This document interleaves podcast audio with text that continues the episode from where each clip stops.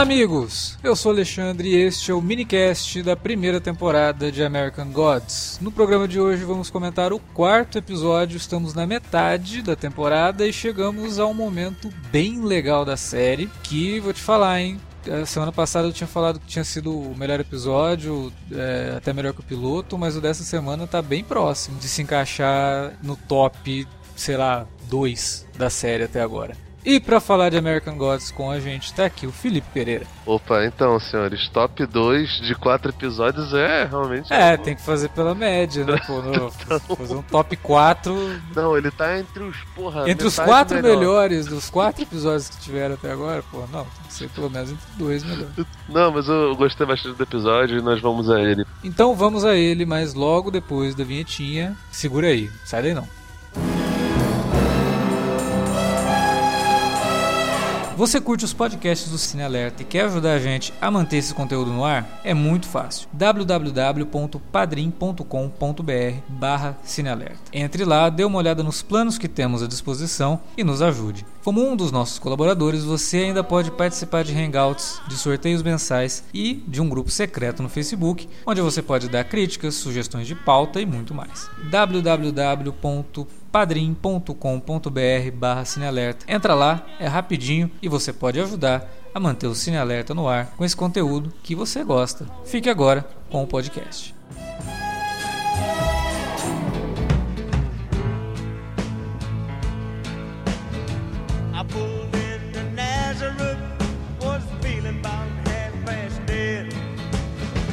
just need some place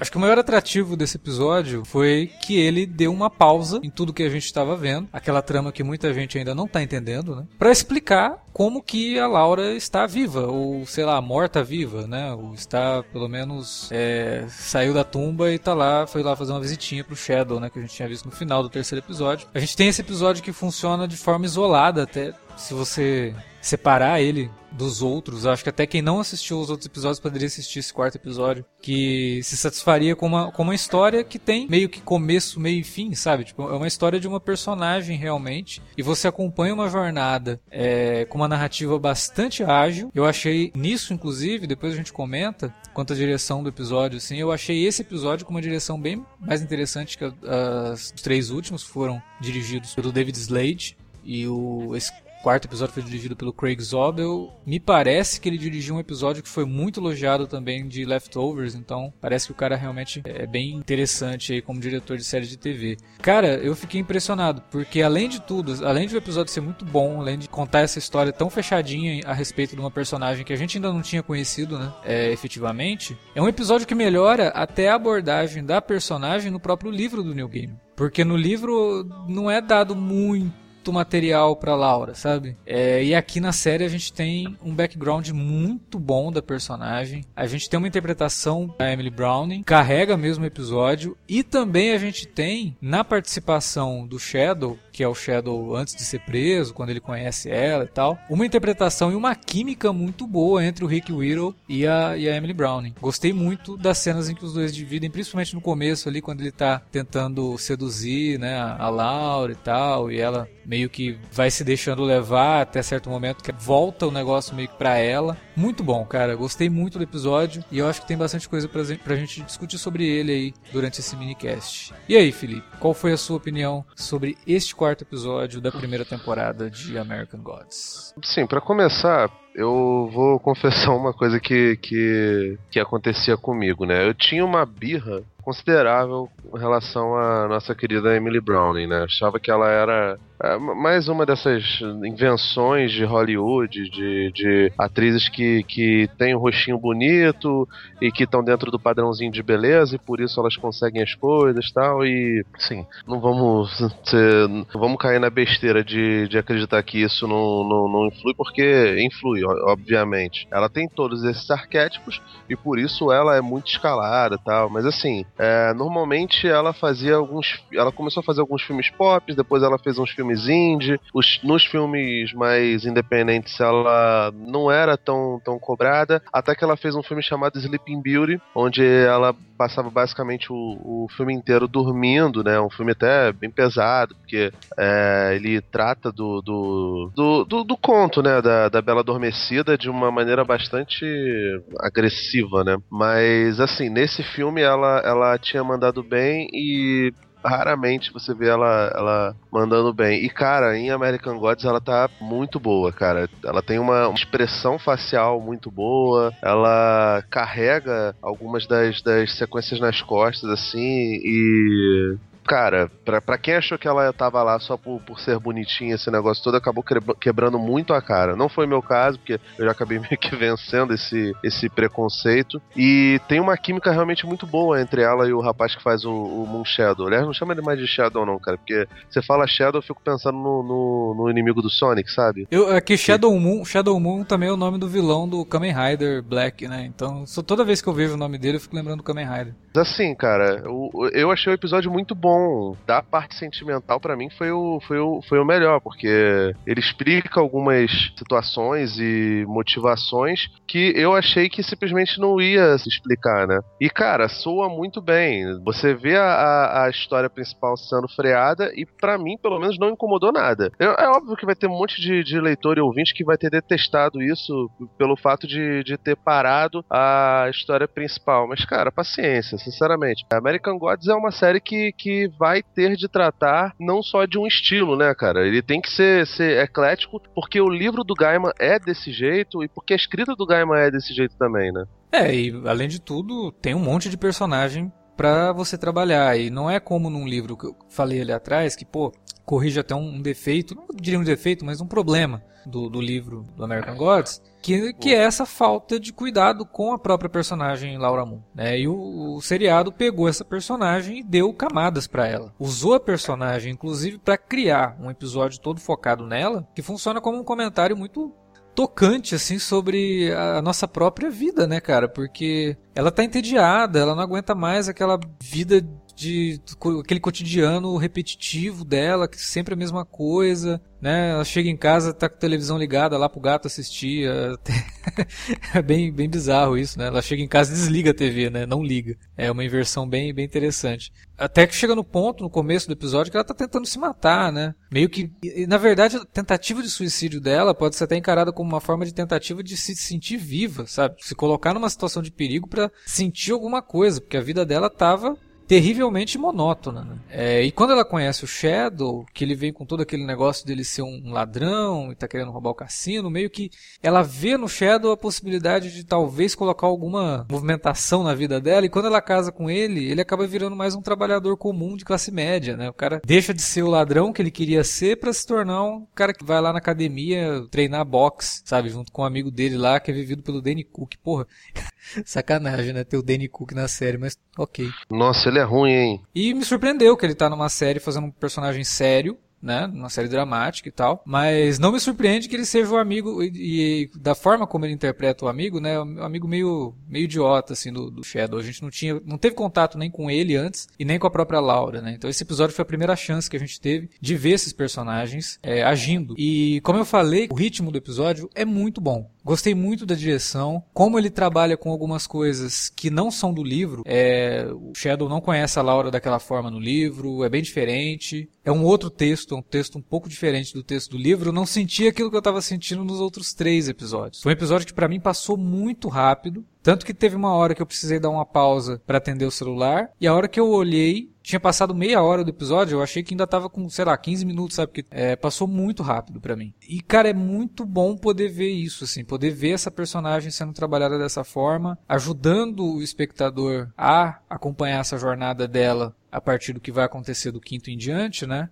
Conhecendo ela, porque seria muito difícil se ela aparecesse do nada, simplesmente ó, ressuscitei aqui, mas quem sou eu? Ah, vou contar para você quem sou eu. Não, ela não conta, né? A série mostra pra gente, é aquela velha regrinha de roteiro que poucos seguem, né? Que é o show, don't tell, né? Mostre, não conte. É muito bom você poder ver isso numa série de TV que a gente vive dizendo que, olha, precisa ter de vez em quando certa exposição para poder sintonizar melhor o espectador no que está acontecendo na série, porque televisão o cara meio que dá aquela dispersada, vai atender um celular, igual eu acabei de falar aqui, ou vai tomar uma água na cozinha, e acaba perdendo um pouco do que pode acontecer. Então você tem que ter aqueles diálogos expositivos de vez em quando para poder te situar mais ou menos no que está acontecendo. E nesse episódio a gente não vê isso. A gente vê as coisas acontecendo e ela entendendo. É muito semelhante com a própria narrativa que a série assume pro ponto de vista do Shadow, porque até o terceiro episódio, basicamente, tipo, sei lá, 85% de cada episódio é o ponto de vista do Shadow. Uhum. Então a gente vai descobrindo com ele aquilo que ele está descobrindo. E aqui a gente assume o papel de parceiro da Laura, né? Vendo tudo o que acontece ali do ponto de vista dela. E o ponto de vista dela é um ponto de vista muito triste, cara. Porque, infelizmente, e não é só porque ela acaba vivendo né, essa vida aí de dona de casa, mas é, eu acho que todo mundo que ela sonha em ser alguma coisa, em ter um emprego que te dê a possibilidade de você fazer coisas, quando percebe que a vida não é bem assim, né, e que você trabalha até morrer ou morre trabalhando, você não, não, não, tem isso. E aí chega num ponto que você fica meio desgostoso mesmo do que está acontecendo com você. No caso dela, é, por ela ser mulher e ter aquela coisa idealizada de depois que você casa e não sei o que, acaba sofrendo mais ainda com isso, né? Porque ela acha que com o Shadow ela vai conseguir ter algo a mais na vida dela e no fim o cara vira só mais um trabalhador de classe média boring, né? Chato. E aí a reflexão que ela vai fazendo ao longo do episódio com tudo que está acontecendo, principalmente depois que ela morre e ressuscita, que acaba tornando toda essa jornada interessante. E aí de novo o Neil Gaiman utiliza a morte para fazer reflexão sobre a vida, né? E eu acho que é uma, um, um, tema recorrente na bibliografia do, do Gaiman desde quando ele escrevia Sandman. Então, vale muito a pena por esse tipo de, de lição. Eu acho importante, porque é bom você ver um personagem fictício refletindo sobre isso, porque quando você morrer,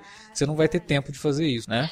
Então é bom que você veja isso sendo feito por um personagem fictício para poder pensar um pouquinho no que você está fazendo aí com a sua vida e tentar encarar, porque eu vejo muitas pessoas falando que, porra, eu li American Gods e mudou minha vida, sabe? Assim como Sandman. É, o Neil Gaiman é muito competente em colocar esse tipo de coisa para que as pessoas que estão lendo é, assimilem aquilo, sabe? Assimilem as coisas que ele está querendo dizer para a própria vida delas. Tem muitas lições sendo passadas em Sandman, em American Gods, sem precisar ser didático ou panfletário ou, sei lá, doutrinatório, nada disso. São lições é. básicas da vida que são colocadas para outros personagens, mas você consegue enxergar aquilo como, putz, né? Por que, que não pensei nisso? Às vezes a gente complica coisas que a gente não deveria complicar, né? E eu acho importante isso, principalmente num, num período que a gente está vivendo hoje no mundo que é tão pessimista, as pessoas realmente estão ficando muito centradas né, em si mesmas e, e, perdendo um pouco referências de certas coisas que poderiam melhorar mais a forma como elas vivem. Né? Um seriado que não é dogmático, né?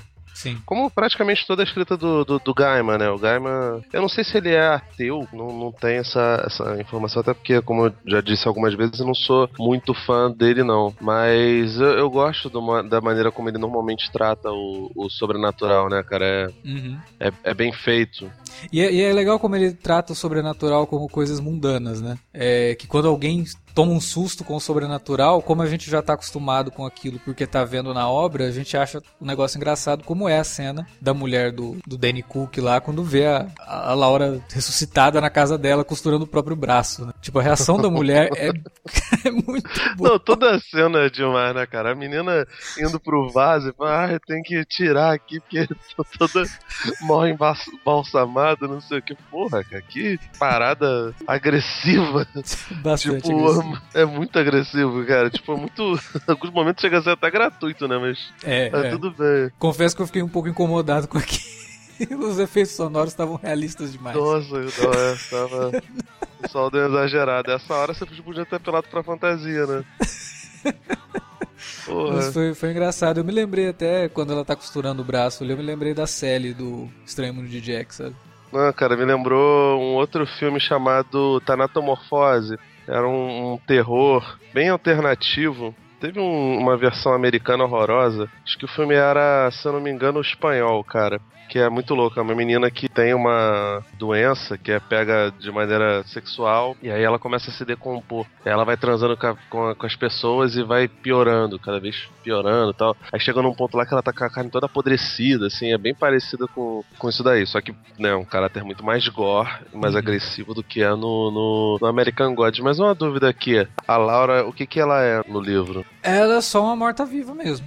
Não é. tem é por conta especial. Da, não, é por conta do lance da moeda lá, né? Tanto que é, se você for procurar os spots aí dos próximos episódios, já mostra que ela vai seguir com uma trama paralela envolvendo o Duende lá, né? O nosso amigo Pablo Schrader, que vai entrar na história agora pra, é, para fazer par com ela, fazer dupla com ela na, nos próximos episódios. Então, o que inclusive deve gerar uma, bons momentos, né? Porque o Pablo Schreiber tá excelente e vai ser interessante ver essa dinâmica aí. É, pois é. Acho que vai ser legal sim. Tem algumas coisas interessantes, algumas dicas visuais que a série dá ao longo desse episódio aí que vão interferir na participação do quarta-feira, né, do Wednesday, nessa, nessa história com o Shadow porque tem duas cenas que aparecem corvos. E uma é quando o Danny Cook chega lá na casa dela depois que eles passaram a noite juntos, ele volta, né, pra casa dela e tipo, tô aqui de novo. Tem um corvo ali observando ele. E depois quando ela tá com ele de carro, que é quando vai ter o acidente, tem dois corvos voando em cima do, do, do carro. Esses corvos são companheiros do Wednesday, algo que não é um spoiler. Toda vez que tem um pôster do, do Wednesday, ele tá com dois corvos, o que inclusive entrega a identidade dele, né? Pra quem ainda não, não sacou quem ele é, esses corvos aí entregam a identidade dele. E o que, que isso pode significar pro futuro da série, né? Como se o Wednesday tivesse alguma algum conhecimento prévio. Ele já estava observando tudo isso, ele já conhecia, já estava observando o próprio Shadow também. Será que ele teve uma influência, uma certa influência mágica sobre o acidente para poder motivar o Shadow a acompanhá-lo, né, nessa jornada aí pelos Estados Unidos? Vamos ver, isso daí foi um mistériozinho que a série jogou aí, que para quem tá só assistindo a série, pra galera pegar aí e tentar ficar elucubrando sobre o que isso pode representar pro relacionamento entre o Shadow e o Wednesday no futuro. É, pois é. É um episódio muito, muito centrado, né, cara? Tipo, não tem muito, muito para onde fugir. Ele é, ele é muito dependente da figura da, da, da Laura, né? Sim.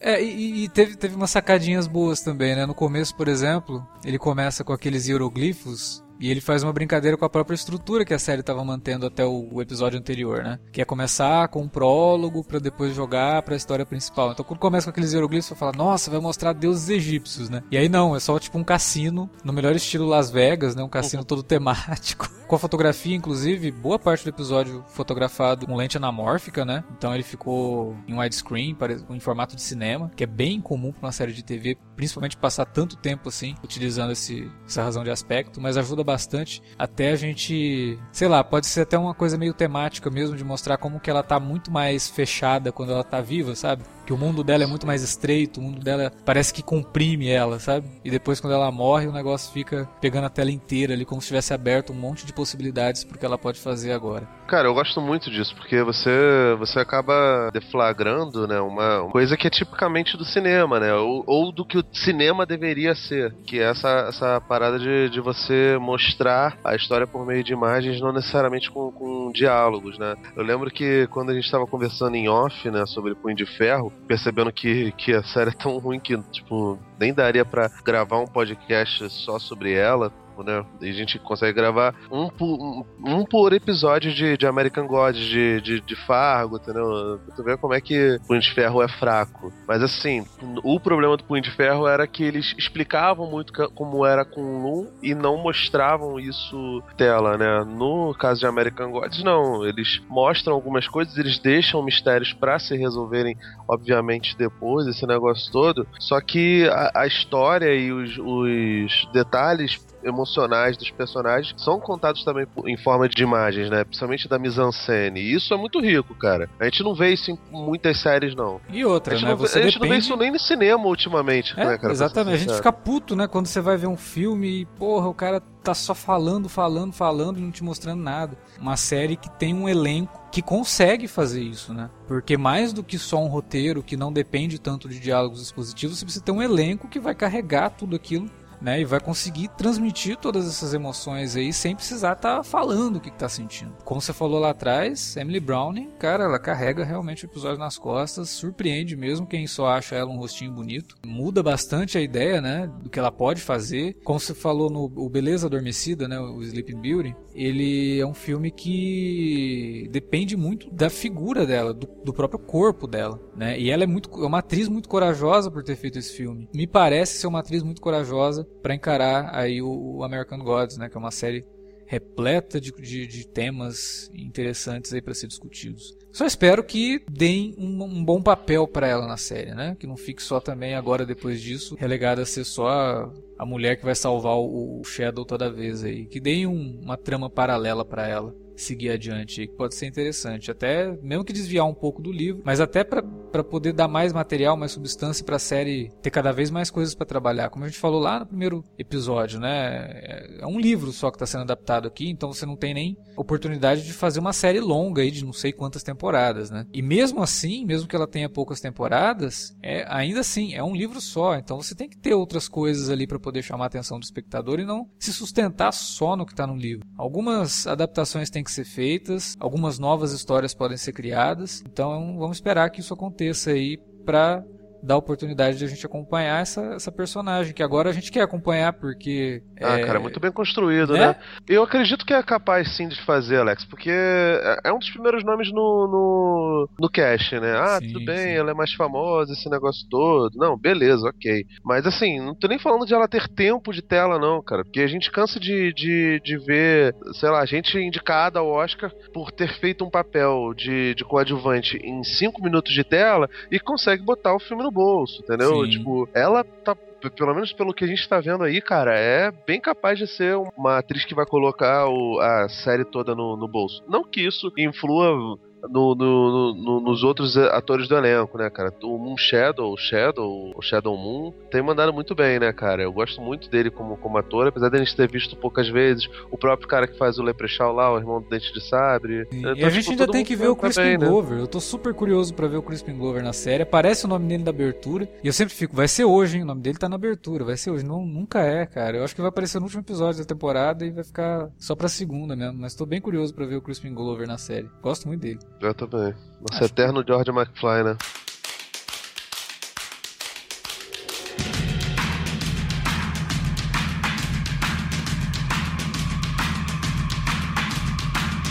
Unlucky for you, I'm queen of the Bom, era isso que tínhamos para falar de American Gods hoje. Gostamos. Mais uma, mais uma semana de American Gods que a gente vem aqui para falar. Episódio bem legal da série. Então a gente espera que continue assim até o final, né? E agora é a sua vez de comentar o que, você achou do episódio 4 de American Gods. Fala pra gente aí na área de comentários ou manda um e-mail para alertavermelho.cinealerta.com.br. Não se esqueça, estamos lá nas redes sociais facebook.com.br cinealerta ou arroba cinealerta no Twitter.